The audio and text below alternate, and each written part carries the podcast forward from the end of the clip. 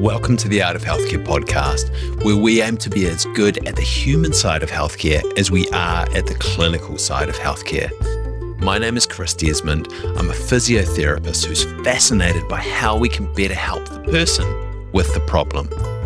Join us as we learn how to connect better, how to show up better, and how to understand our patients and ourselves better. Welcome to the Art of Healthcare podcast. This is where we're joined by experts to guide us in helping help the person with the problem. Today, I am joined by Alex Murray. Alex is a podiatrist, a strength and conditioning coach, and a clinical educator practicing in Canberra, Australia, currently in lockdown, like us here in Wellington, New Zealand. He's also the director of the CPD education business Podiatry Systems, founder of the Making Sense in Podiatry social media pages, and a communication and education partner of the Norwegian research group Cause Health. Alex, that's a that's a solid intro, mate. Welcome to the podcast. Thank you for having me. I, I, was just surprised when you said we joined by experts, and I was like, "Oh, geez, where, what, what sold I sign myself up? Um, I was having a conversation a couple of weeks ago with Victor Ahafeni on the podcast. And I think that's one of the challenges of us as health professionals is that we often don't put ourselves in the expert category. But Victor was saying, he was like, if you could teach eight or nine people out of 10 something new, then you're an expert in that area. I was like, that's quite a cool definition. Yeah. So I think it like yeah, it makes me feel better about myself anyway. But definitely makes me feel better too. Yeah, no, I'm I'm, I'm glad I'm, I'm happy with that. I'm just thinking about, geez, I might be an expert in a lot of really random things, but yeah, well, yeah, it's a really niche pub quiz. Alex, I always like to know why do you care about the human side of healthcare? So, well, I think the human side and sort of what you're talking about with the art, I'm interested in it because it's it's science based, it's evidence based. I don't have a big sort of story on, you know, a background or an interest in art or, or any sort of creative. I'm not an incredibly creative person by any stretch. It's really just the fact that that's where the science has led me. When you look at what what does the science tell us about care of musculoskeletal injuries? It tells us that we need to be person centered. We need to use their goals. We need to engage behavior change. We need to educate people. We need to uh, be really focused on our communication.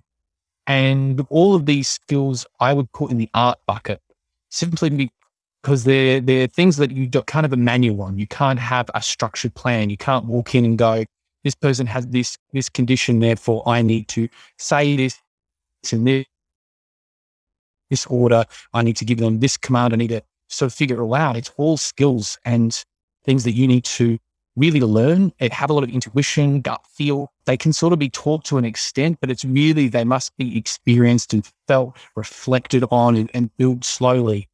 And that's what we really, really need in clinical practice.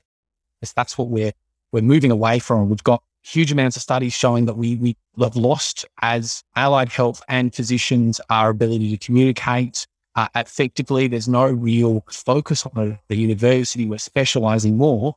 And they're all things that are leading us to uh, really not as nowhere near as good outcomes. So yeah, the reason why I'm interested in the human side, the reason why I'm interested in the art side of of clinical practice is it's science based, it's evidence based. And I think there's a lot the one thing that I would say that I don't like about it though is just the the connotation when people say art, mm. because to me, art is exactly what I just explained. It's things that we, we we can't, we don't have that manual for a structured plan. You can't just teach it. You know, two plus two equals four. Great, I can now take that and apply that.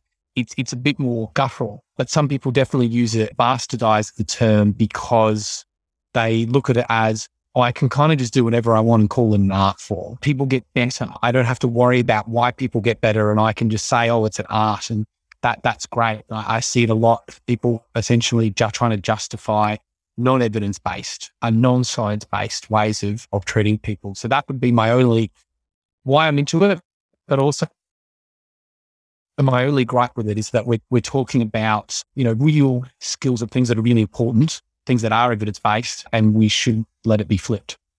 Mm, definitely, I, I guess to use them to use a metaphor, it's not a it's not a sort of a join the dots kind of picture that we're drawing, but we do have we do have frames of reference and we do have techniques that we can utilize from a communication perspective. Like if we if you're thinking about them like brush strokes, like mm. People that are artists go and learn the different brush strokes and they they're painting this specific type of picture. It's not just well, actually, some some artists just throwing paint at a canvas, but there's a canvas there to catch that. So there is there is some frame around it. I guess the I wanted to talk to you a little bit about the, the bastardization of of the word art in healthcare because we we were going back and forth a little bit about that messaging, but when we were teeing up this chat, I had a little bit of a reaction to it initially. I'll I'll let you know. I was like, oh, shit, this guy's this guy's calling me out here. I need to be very careful. I didn't want to. I, I it was good. It was good, it, and I think that's an important part of of any type of practice is that we we have constructive conversations around our beliefs because we can get really dogmatic in them. And it was it, it was really good. Uh, and then we kind of we kept the conversation going constructively and probably I think both ended up on the on the same page with it at the end or, or, or close to. But I was I, I, was fascinated. Like, could you could you give us an example of of something that you had seen bastardizing the art side of healthcare? Oh, 100%. Where, where, where do we start? I mean, when you look at the, when you just go on Twitter and you look at anyone talking about uh, foot orthotics. Not that, unfortunately, podiatrists, and this has been shown in, in studies, they aren't on Twitter that much. But if you, find some debates, Twitter's always the good place to go. And you see people talk about why they do do certain modifications, do certain orthotics. Anyone who talks about an orthotic paper that that is showing that they're not effective, everyone's like, oh, it's because it's an art form. It's not a science yet. The science is, you know, they, are not doing it how we do it. You know, it's it's all very different. And really it's it's it's just ignoring the fact that there's evidence to show that orthotics aren't, aren't magic, that they they they can be helpful, but we're not sure who they're helpful for, why exactly they're helpful, and, and picking it when we don't have a lot of this evidence. There's very little evidence in orthotic therapy. This for you know put in shoes of many different descriptions. Who exactly is going to benefit from them? All the studies have been, uh, do they work? And the answer has always been, yeah, a bit. And there's no been that delineation. So trying to sort of pick who will get better is from them in an evidence-based way is, is really difficult. That's an art. Talking with someone, working through what are the pros, what are the cons, what do we know from that little bit of evidence. But the other side of it, more that bastardized size, is when someone just kind of goes, "So that person has heel pain." And I know orthotics work because I've seen it work over and over and over again. But orthotic design is just an art. And if you're not, if your patients aren't getting better, then you're just not very good at it. And that's, that's sort of the discussion. And we see that as well in manual therapy debates and things where people just kind of go, ah, like it's, it's an art form if you're just not very good at, at, at handling that, that patient and moving them through that process. Mm. Thank you for, thanks for clearing that up. I think it's, yeah, it's interesting. I mean, Twitter's a, Twitter's a horrible place. There's some good stuff on there, but like it was it, when you when you start to get into the, some of the comments, it's it's pretty tragic at times. And actually, I haven't I haven't mentioned this on the podcast yet, but I actually failed third form art. So here in New Zealand, I don't know how I managed that because I think that passed everyone, but somehow I failed. My my fish drawings were obviously not up to not up to scratch but I think it, it, it's really interesting with these with these tools that we have, whether it be some manual therapy in, in, in physio or making orthotics and podiatry as well. And these are tools and these are effective sometimes for certain people at certain parts of their recovery. But yeah, to make those sweeping statements that this is good for everyone with this problem it's a it's a hard biscuit to bite. Eh? I think that one. I, I think what I'm what I'm sort of uh, for I'm thinking about it now, and just for what you said, it's kind of the difference when when I sort of say art. It's it's who is this helpful for? Why is it helpful? How do I pick? How do I communicate with this person through and and to figure it all out? Where some people look at it as an art of exactly that. It is, it's helpful for everyone. And therefore the art is making it helpful for everyone, sort of molding it to, to fit. And so I, I guess I agree more with the, with the, with the first one than, than with the, with the latter. And that's where, where the science is sort of bearing, bearing out. Yeah. So it's almost the, it's the kind of the when to use the specific tool as opposed to how well you use that tool at the time. I think I'd say it's the it's when you use the tool, how you use that tool, where it fits and, and how it's useful, rather than how you mold that tool to be useful for everyone possible. Yeah. Yeah.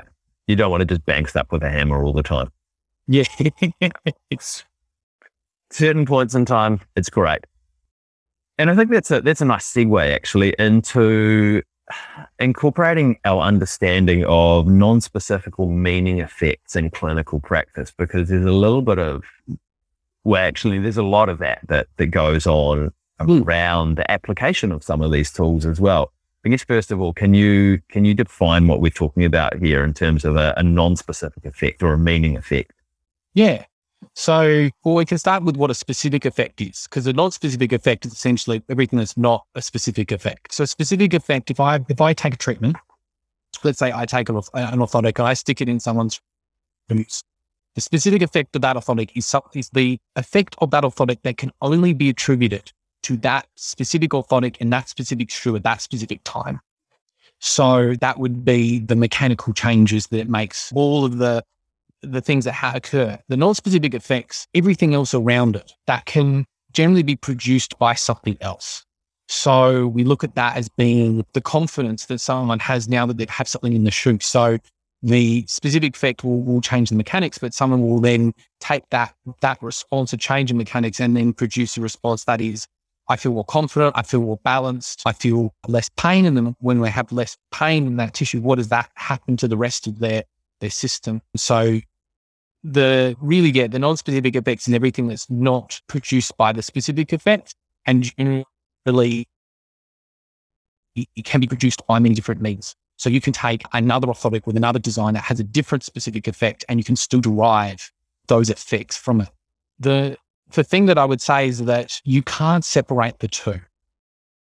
So we can look at specific effects and we look at non-specific effects, and it's really uh, easy to dichotomize them and say, oh, that's a non-specific effect. And just because it can be produced by another means doesn't mean that it's useless. A, a lot of non-specific effects will, and, and will come out of uh, a specific effect because it has that specific effect has a specific impact and a meaning that goes beyond what happens. So you change someone's the way that their plantar fascial loads, and therefore that reduces their pain, and that that reduction in pain will produce a whole series of non-specific effects. We also can call them meaning effects because they often come from the meaning that is ascribed to them. So non-specific effects can be both positive. So, you know, commonly like something like a placebo effect, although I don't like that that word because it implies it's a trick when really there is actual real change. And there's a bunch of cool so placebo, nocebo studies to back this up. But then it can also be quite negative. What does that meaning have? So I, I put an orthotic in, it helps. They take the orthotic out, their pain immediately comes back. Their meaning could be that I'm damaged and that this orthotic is fixing something in my tissue. Therefore, you know, when I'm without it, I, I can't go without it at any point. Where someone is probably more clued in on neurosciences, pain uh, sciences, would understand that, you know, in, in most cases, the tissue is irritated and that the orthotic is helping reduce irritation, but there's nothing damaging about experiencing some level of pain and being outside of that orthotic. It's just a useful tool that you can use to potentially do more at a specific time, in a specific activity, in a specific shoe. If that sort of just gives a, a very brief sort of overview. It does. It does. Thank you for that. And I guess probably the, the lead on from that then is how can we use these non-specific or meaning effects to our advantage in helping patients out? Well, I think it's it's we number one would be focusing on them more when we when we know whenever we give a treatment, there's going to be specific and non-specific effects, and we focus in our education, in our training, and everything that we do. All the focus is on how do we enhance that specific effect? How do we get it perfectly right? Um, and that often comes from just the, the basic sort of idea that if you get the specific effect right, then everything will be fine. It's the biomedical model. Well, when we look at non specific effects, it's really about everything else that surrounds that treatment. And so when we know again from studies that what do patients want? Patients want to know about their condition. They want to uh, understand how they can keep uh, going, keep moving around their injury. They want to know how long it takes. That there's all of these sort of things, that, and we can go, well, great. That's that's where the non-specific effects live. That we can give them a treatment. We can focus on all those other things that they want, and focus on really on when it comes down to meaning effects. What what these effects will mean to that patient.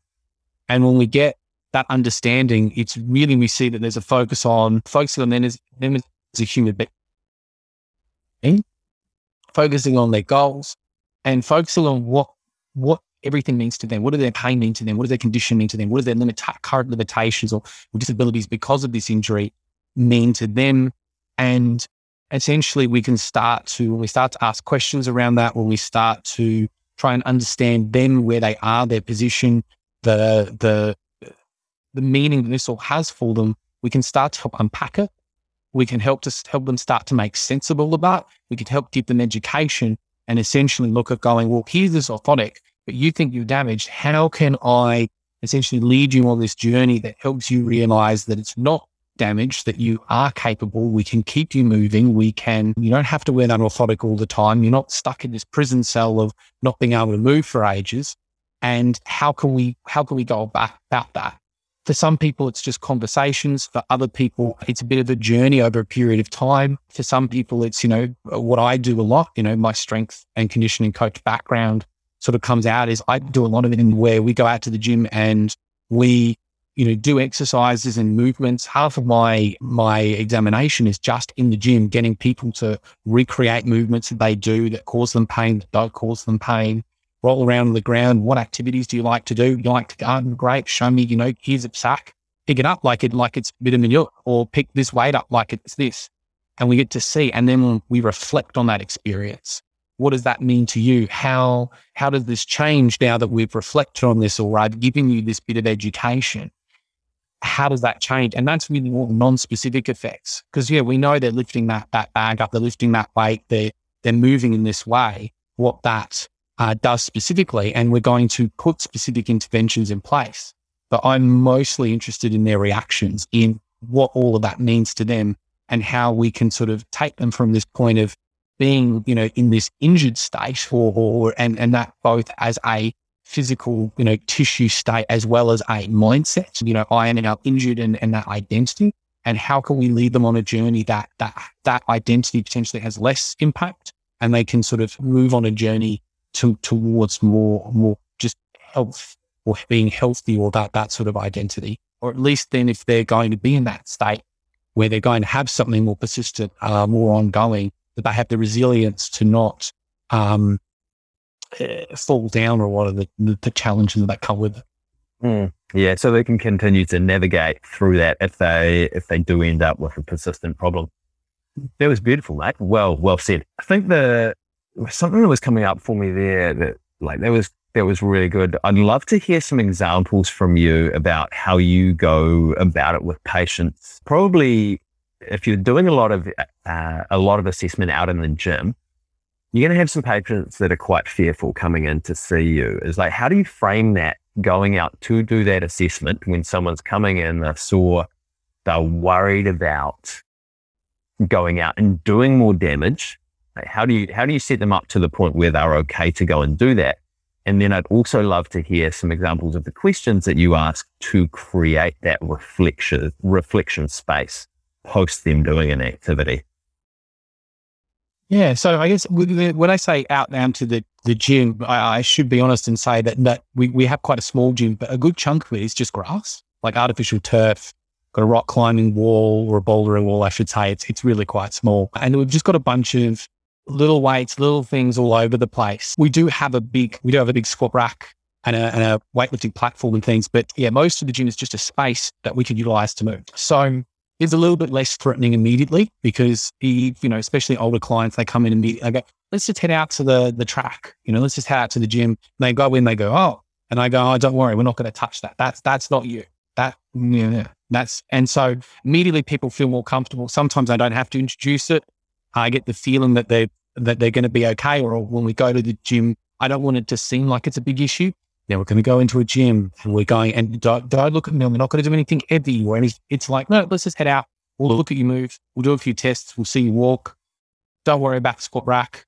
Don't worry about the heavy weights. We're not touching those. We're just here to see you move on this bit of grass. Some people are, you know, I'll, I'll talk beforehand. Often at the start of a consultation, I say often, every time at the start of the consultation, I set patient expectations. So no one's sitting there wondering, geez, we're having this long conversation. When are we going to get to the, the actual therapy stuff? I, I sort of set it up and I sort of say, we'll do this. You know, we're going to start with a chart. I'm going to have a look at you on the table. Uh, we're going to head out to the gym. We're going to look at you move and we're going to see how you go moving. So I'm already framing it in a movement experiment kind of thing. It's not a case of we're going to be lifting weights um, or we're going to be exercising. I just want to see how you move and how you, you, you do different tasks. And then we're going to come back and we're going to have a chat and we're going to make sense of it all. So that's sort of how I go about it. There are some people that every now and then you will get someone that's, that's quite afraid. And I really just find that setting the expectations of what you're going to do, why you're going to do it, why is it going to be helpful is, is always just the thing that, that, that happens. And if someone is afraid, if someone is quite fearful, you generally can pick them straight away just by their condition, their, their, the way they explain when I'm asking questions about what activities they do, how they move, the impact their injury has. So you can pick them a mile away. And generally, what you're going to do with them when you go out to the gym is just very, very light things anyway, because you're always picking that person. So there's never really should be a time that when you explain it all, someone should be worried because if someone's worried and you've explained what you're going to do, these movements experiments with them, that's your answer already. you don't need to do the experiment. You don't need to push them in that, that way to get that response and understanding. And then it changes from a, how do you move to what do you mind if we, you know, I've examined you now. I think, you know, there's we, you know, things are really sensitive and irritated, but they're not damaged. Can we see what you can accomplish? Can we see what you can do where we can sort of push you where you feel comfortable going to in, in the gym space or with some movements? So that's how I usually get a, get around that. If you're ever pushing someone that they're not comfortable, then yeah, that's that's you. You're already on the roll on the roll. That was question one. That was question one, and I, I, really like the the way that you frame that up as well. And you use a whole lot of non-threatening language around it as well, and, and normalize normalize the movement, which is which is fantastic. And I think the point that you make as well about having people be comfortable with with what they're doing, even if it's the edge of what they're comfortable with, is is really great. I'm just thinking of a patient that I had uh, a couple of weeks ago. Is I got him doing a few movements and he could do them and he could go right through them and he was okay. I was like, "How did that feel?" He's like, "Yeah, I could do it, but it didn't feel like there was something wrong about it." Mm. And I was like, okay, we're, we're just going to leave that one for the time being. Like it didn't create more pain, but I was like, I just, uh, don't, don't worry about that one for, for the next couple of weeks. We'll come back to it. Yeah. And, and, and if you, uh, I remember the second question now is how, you know, what kind of questions do I ask to sort of bring about reflections? Mm-hmm. And that's one of them. How does that feel? You know, when we create an environment that's already, I think it's safe I don't know. I've looked at you. I think it's, it, you know, you're quite safe to do some of these movements. Do we, do we mind going out to the gym, see how they go and, and go from there? And immediately putting them in a different environment where they come in. And so there already is a non-specific effect. There already of me saying, I think this is safe. Uh, I, I don't think you're going to do yourself more damage. How about we give, give these movements a go? And we're creating a new environment for that person to then experiencing these movements differently. And and most of the time people go, Oh yeah, yeah, no, that that was okay. Oh yeah, I, I could move. And it was a bit sore here, but it wasn't sore all the bits leading up to it. So they might find a, a certain part of their, their squat or a certain part of the, their heel raise is sore. But there's a huge range of movement that they, they can experience that's not. So it's it's sort of yeah that that non-specific effect of bringing them into the gym but I find most of the time anyway, uh, unless you're dealing with someone with a with a small red flag condition, which you should pick up before you they're out in the gym, well, you shouldn't be, you know, essentially trying to confirm that with your testing. So you're choosing the right testing. Most of the time, people come in and be like, "It's really sore to do a lot of different things," and they generalize, and that's just because what pain does. That's that's a human trait. It's fine. And what I'm getting them to do is these experiments and things to essentially really then think about when is it sore? How much is it sore? How limiting is it? How much can you move? So those are sort of, uh, and I essentially lead through. So how does that feel? Okay. Did you notice that, you know, you were only saying that it was sore when you got right at the top? Yeah. Yeah. So, so we can, we can utilize that range of motion, you know, to do that exercise before it gets sore. Right. Yeah. And you can sort of lead that conversation down those sort of points to, to focus on what they can achieve. I guess that's probably the peak focus. What can you achieve and what can I capitalize on here rather than focusing on a deficit? And that's a real, that's something I really picked up in strength and conditioning, which is really that. And, and as much as it can be seen as sort of a macho sort of sometimes pseudoscience, the real core principles of it is really finding what people can do and get them better at it and, and then slowly build and get them to adapt to a point where they can achieve the things that they want to achieve. There's nothing really that's benefited from by focusing on what they can't do. So that's sort of how I approach my questioning. I wouldn't say that there's any specific phrases that I used before. How does that feel? You know, do do you feel comfortable with that? Do you feel confident with that? Is this something that, that you would you would do outside of the gym? Besides those starting questions, from there it's really just focusing on highlighting what they can do, not what they can't. Yeah, and I think that's a really, really important point that you make with it as well, is when you're starting to explore that stuff, it is that it is that focus on the positive is like actually you did really really well with that test. There was a bit that was a little bit iffy but you achieved 90% of it uh, which is fantastic. And just kind of going over that with the person in the moment as well actually gives them a little bit more confidence to potentially go and do a little bit more on the next test or go and do a little bit more when they when they leave you so we, with that point there exactly we're giving them information, and it's not just information we're educating. By the way, your condition, you know, is means X. It's I've looked at you on the, I, have listened to you. Uh, I've understood what you've had to say. We've gone through a process of communication. I've reflected back your experience. We've talked through it all. We understand each other. I've looked at your you, you physically now, and then I've watched you move. And this is the, and I can tell you that you're actually doing really well. That that this is about what I would expect for someone in your in your position and this is the prognosis and this is what's happening. And the impact of that information can completely change how they interpret their pain, how they interpret their situation. We, we assume patients come in as a blank canvas and that we're there and whatever we say is, is what's, is what they're going to take away. But really they've come in with their own ideas, expectations, interpretations. The common sense model of pain I always refer to because it goes through a process of interpretation, taking into the information they have available and their emotional response. They take an action and they appraise. So they've already been going through this cycle and decided to come and see us because they go, well, this isn't getting any better. And what I'm doing isn't helping. And I'm very worried. And so just having this new information where I think, you know, this is where you're at. This is how the, I think, you know, you aren't, you know, you aren't a tricky case. You are about where we would expect. You are on a positive pathway. There are all these good things that you can do. That's a potent, non-specific effect because we can derive that effect from many different means, many different ways of communicating, you know, but it's, it's something that will have a real tangible benefit of how everything else that's, that's interrelated to it. Yeah. I think that's, uh, it's a little bit challenging actually to perform that approach sometimes because that is not the way that we're trained.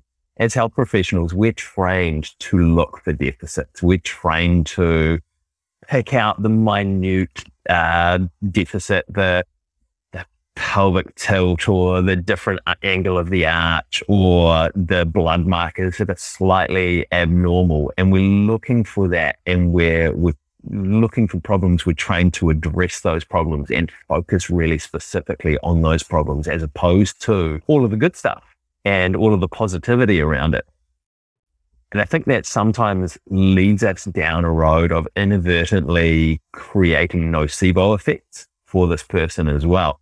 I'm interested in your thoughts around maybe untraining our deficit focus mentality as health professionals to to more a, a, focus on sort of positivism.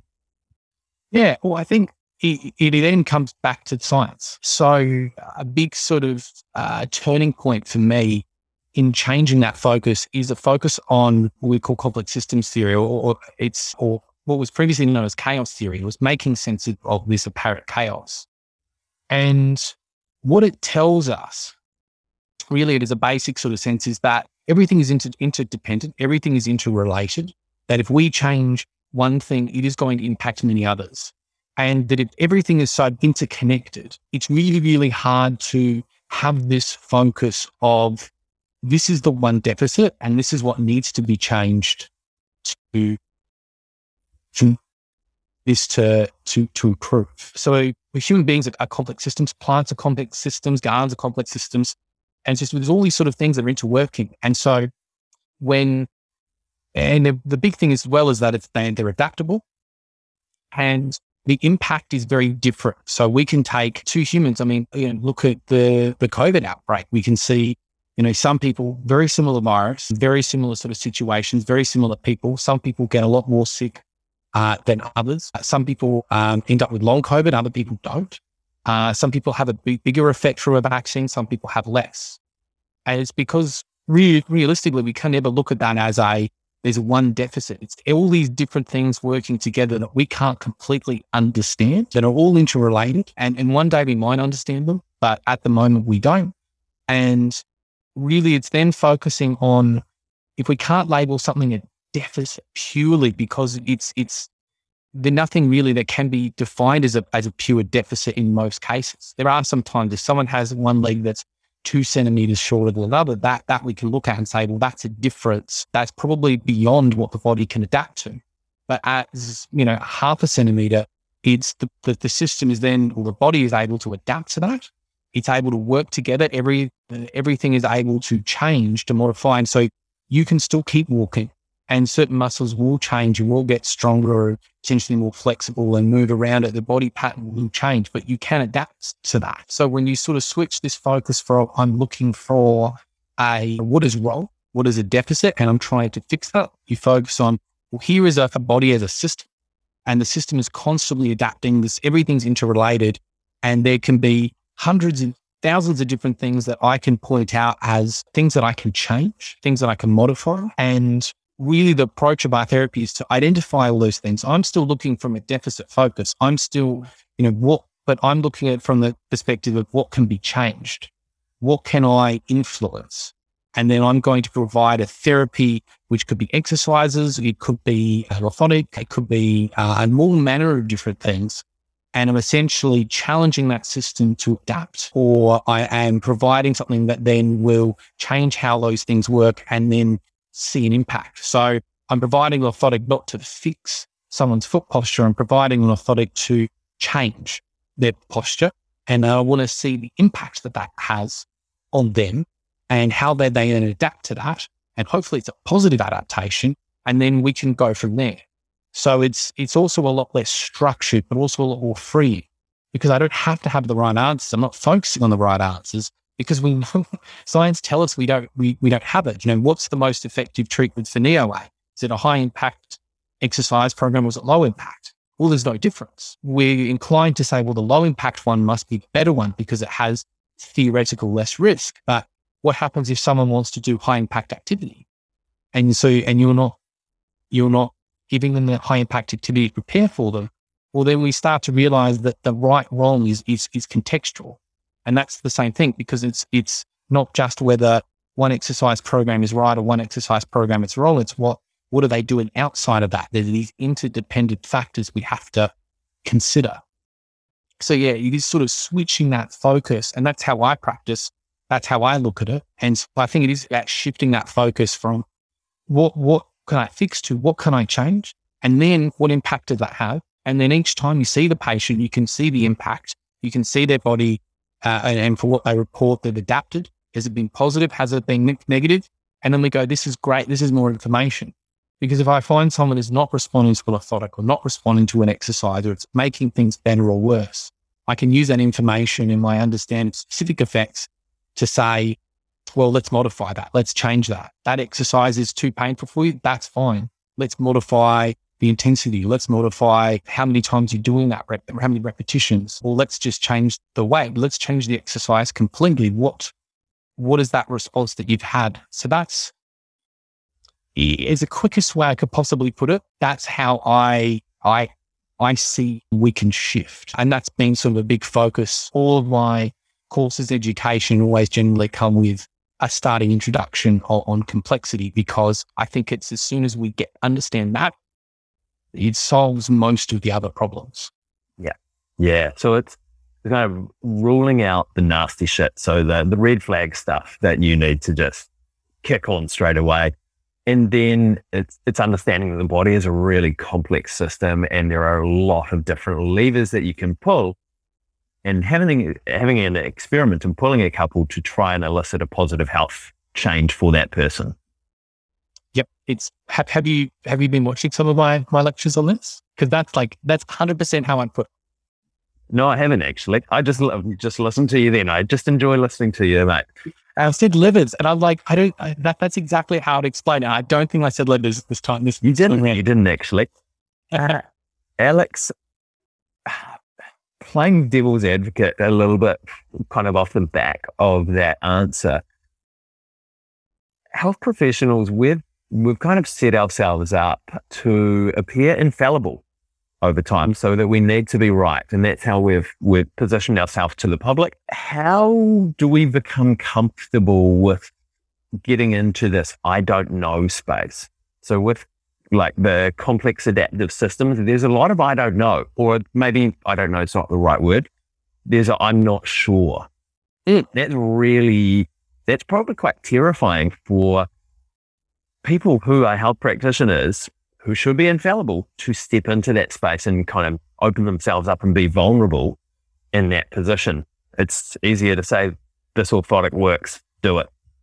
Yeah.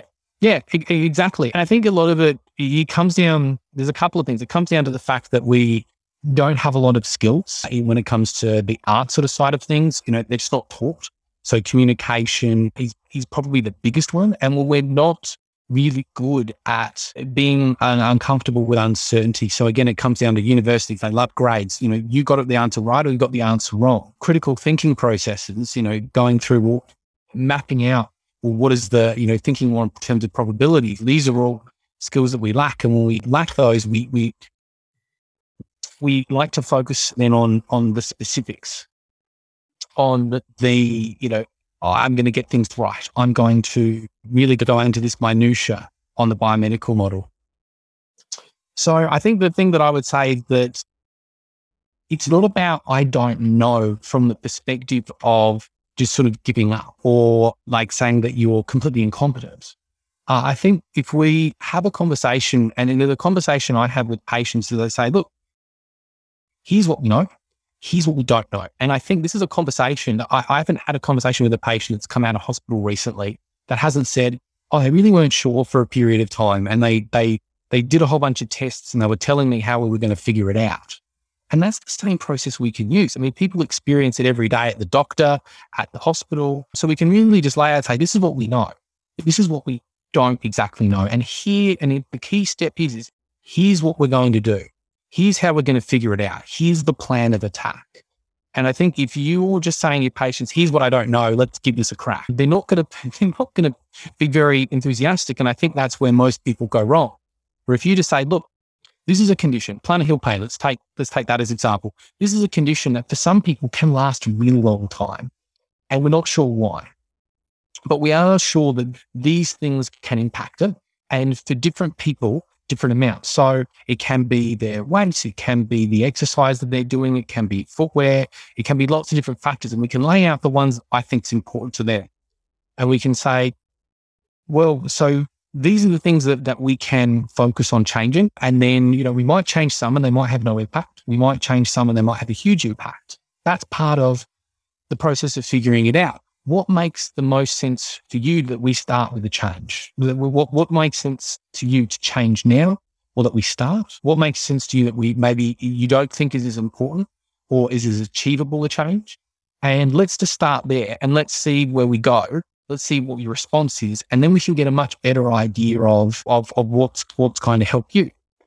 And the question I often get is, what happens if, you don't, if I don't get better? And we go, well, that's that's fine. That that is expected for some people, not everyone, and we know this from the science. Will get better within a short period of time, and that can be a time factor. It could be because we're not adjusting, pulling the right levers. And so, if you're coming in and your response from what I give you today, you tell me certain things uh, about how you went.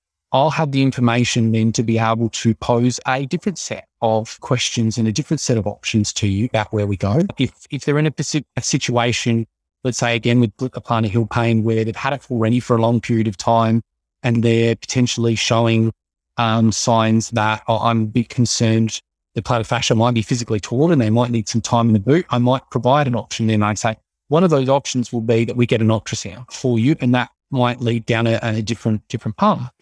And usually by that point, people are actually happier happier than if I just said, here's what we're going to do. Because I've explained it to them, the whole thought process. I've involved them in a shared decision making process by asking them what makes sense to them. Here's, here's the, the, the tools that we have. Which one do you want to start with? And we've explained the reasoning behind it. And if things don't go right, they're already prepared. There's an expectation that it might not go right. And we've explained to them it's not because things are broken. It's just because we know this from the science in the same way that people go to the GP and they have a rheumatological condition and know that they're stuff because their GP doesn't pick or the rheumatologist doesn't pick the right drug at the start. That they explain to them, well, we don't know what drug you're going to respond to. But here's our laddered approach, our scalable approach that we have. So we're not just throwing you on a $10,000 biological medication. We're going to start with the basics and then we're going to slowly increase or decrease or change the drugs in a way that then um, makes sense that we have the less impact on you. But then we start to figure out what works and then we take it from there. So I, I don't think this is revolutionary. I think it's just looking at how other people do stuff. And we went, crap. I went, well, why aren't we doing this? Yeah, very true. And I think I, uh, some people are some people are pissed off and they come and see me and they uh, they tell me that uh, the doctor didn't know what was going on, but I I have a feeling that that was probably because they weren't communicated to as you've just laid out there. And I think like a couple of things that I that I thought were really powerful in the stuff that you said was asking the patient, okay, what is what's going to work for you at the moment to change first? And I think working on it that way around, you're going to have so much more success from that patient taking ownership and then implementing those changes as opposed to if you were to try and dictate those changes to someone without fully understanding the context of their situation, which is, yeah, obviously there's no point of us giving advice if someone's not going to do it. So I think that hmm. that automatically swings things in your in your favor there. And then I think another thing that was was really helpful in terms of making that patient feel a little bit safer especially if there, there is that uncertainty about, okay, we're not handy on how this is going to play out, but here's the stuff that we're going to work through, is having that, that backup plan there as well. And the example that you used was the ultrasound and the, to, to check for a structural deficit and then the boot. And a lot of patients that I work with have back pain. And we know that the vast, vast, vast majority of back pain just gets better by itself. And sometimes we're just entertaining a person while it does. But for some people, at a certain point in time, I'm like, I was lucky enough to work with a whole lot of back specialists that didn't just love cutting people open. And, and sometimes when I'd send people to go and see them and they'd give them some reassurance and say, yeah, go back and see Chris and just keep working with it. And it's just going to take a little bit longer. But actually having that there as a backup plan is, okay, this is, this is the referral that I would make if things aren't kind of happening as, as we progress. One gives the person a little bit more, more of a feeling of safe and also a little bit more confidence in you as well. Is that, mm. okay, if things don't go the way that we expect, this guy's got this. Mm. Exactly. It's, it's again, it's setting the expectations of where, where, where we're going to go and why. And when people are sort of talked through that, that process, it makes a lot of sense. But I think I, the thing that I, I, would I would sort of say as well is that the change also takes time. I mean, a lot of people come in pissed off, upset, impacted by their injury, and I think the thing that we always look at is it's time. Uh, when we look at, I know Leigh Sales wrote a book. I think it's I can't remember the title now, Any Ordinary Day or something along that line. And she was interviewing people that went through some of these biggest tragedies in that they possibly can, deaths of relatives, family members, you know, things that just impacted them and kept going on and on and on and, and seemed insurmountable. And really the, the common theme she found throughout all of it was it was time. It just took time and that, that we're helping people be in that moment, you know, and suffer and giving them the tools, the ability, the reassurance of things that just give them time. And the most, you know, the most recent example I can think of with a patient is I had a patient come in with me to see me and was just like, I, I have to move. I have to keep moving. And she had like a, a 14 millimeter symptomatic tear in her plantar fascia. And we were like, you need to be in a boot. We tried everything to keep her moving and, and it just wasn't getting any better. And we put her in a boot. And she was just so upset because her whole life was crumbling around her because she's always active, always moving, always doing things. And she was like, sitting down in a chair is just the, the idea of torture to me. And she never really, essentially, ever faced an injury in her life that had stopped her from, from doing things. And so she was just acting out this just constant sort of behavior and this constant sort of pattern that she'd done her entire life of just you know, barreling through any challenge and it wasn't effective. And she was sort of lost and in sort of a state of a bit of grief and shock. And really all we was, all I was doing the whole time was just trying to, you know, reassure her, trying to adjust what she was doing, get her doing the most that she can. Anyway, it's now about been about seven months. And she came back to me the other day and she was like, you know what? This whole lockdown thing's uh, doing great for me. She's like, I can go and garden now and then I can go home and I can sit down for like three hours, do a bit of reading. I can relax. Maybe, maybe it's time for me to retire. And I'm sitting there going, like, lady, we went through, you gave me hell at the start of this about not being able to do everything that sitting in a chair for like more than 30 minutes was just your idea of torture to this sudden change. And, you know, now you're just like, geez, I should retire because I had more time to sit down, read, and relax. I don't need to be doing anything all the time. And so I think there's, there's something there. And uh, again, this sort of really speaks to the art of things is that we don't know when that change is going to happen. Science doesn't tell us down to the minutia. And, and some of it is really just being able to, with that experience, get some gut feel and just go, I think we need to give this some time. I think I can leave this person in the state that they're currently in of a bit distressed, of a bit you know, going through some grief and potentially some loss of part of their identity or their coping mechanism, give them some of these tools and just let that sit with them and they'll have the ability to, for that to sort itself out. I think that's, that's part of the art is when you get that gut feel and you've had that experience to go, yeah, I think that's good. Or some people you go, I just get this feeling and I go, these people are not going to go well by themselves. We need to do more. And, and that might not always be the referral for an ultrasound, it might be, you know, figuring out their support network. It might be having a chat to their, their GP and just going, heads up, you know, this person's in real struggle town, you know, and for these reasons. And, you know, I think they're going to need more support as their GP that knows them, you know, better. What are your thoughts? So that's sort of, that's my experience, at least. Mm. And Alex, what there's, there was so much in that as well that we could just continue talking about. But I think let's let's rein it in for for this one today. We've talked about a lot of stuff already. What what should people do tomorrow in their clinical practice based off the back of the conversation that we've had today? Hmm. Well, number one, I think would be don't expect a big change overnight. I I've been working on this since I had I had my big sort of change April 2018 when I did an explain pain course with the NOI group. And it's been a very slow, gradual improvement. So number one, don't expect big change overnight. Uh, but two, I think it's it's there's so much that we know uh, already that's incredibly helpful. The big issue that we always have is is the biomedical focus and this the way that we're sort of taught so to use that lens and so a lot of it is just about shifting our focus, shifting the way that we understand the information that we do.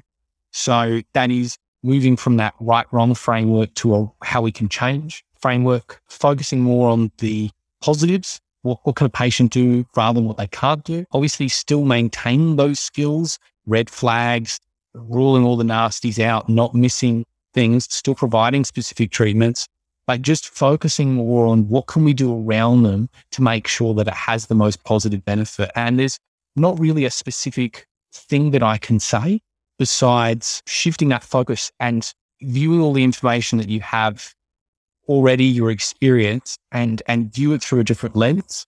Specifically because, and this is the art of it all, is that it's it's very individual. The phrases that I use, the way that I interact with patients, is based on the fact that I have uh, a very dry, esoteric sense of humor. I've, I've got a very sort of odd exercise background. I've got, you know, all these sorts of things that make me uniquely me and works for me and what I feel comfortable with. That's what I enhance. That's why I build on my strengths. And that if you are someone in clinic who's trying to copy me and exactly what I do, take influence, but don't try and carbon copy me because you don't know all the weird shit that goes on in my head that makes that thing to be. Yeah.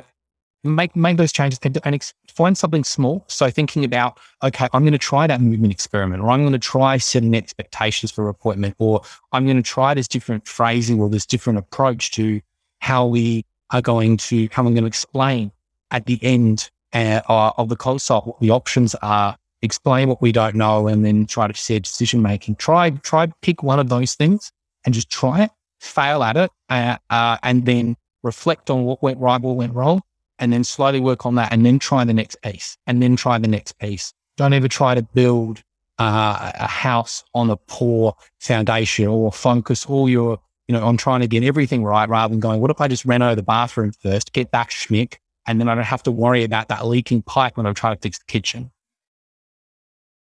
Nice, mate. Nice. Alex, uh, people people have been loving your all the weird shit that you've been talking about today, and they want to find out more about what the stuff that you do. Where's the place for them to go to do that? Yeah. So I, I have a, a, couple of different social media pages. And so Making Sense of Podiatry is sort of my personal uh, website blog with not a lot of writing as I as I as I thought I would. I'm too perfectionist to release most of it.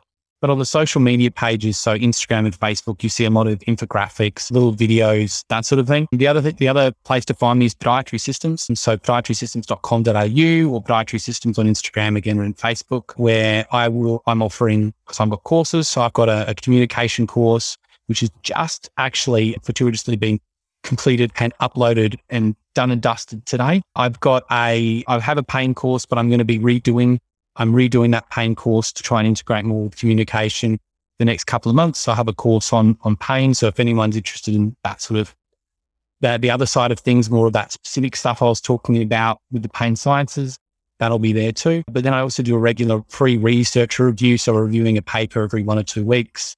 Uh, we've got a whole bunch of courses with on evidence-based practice. So that's with my collaboration with Cause Health, where we talk a lot more about complex and, and what that means in clinical practice. So I've got a fantastic chat with uh, Jack Chu, a physiotherapist from the UK on that. So if you liked, how do I apply that complexity? How do I understand it more? 100% jump on that. And I've also got some stuff on evidence-based medicine as well, free that you can sign up, view, and that's all available on, on the website, podiatrysystems.com.au.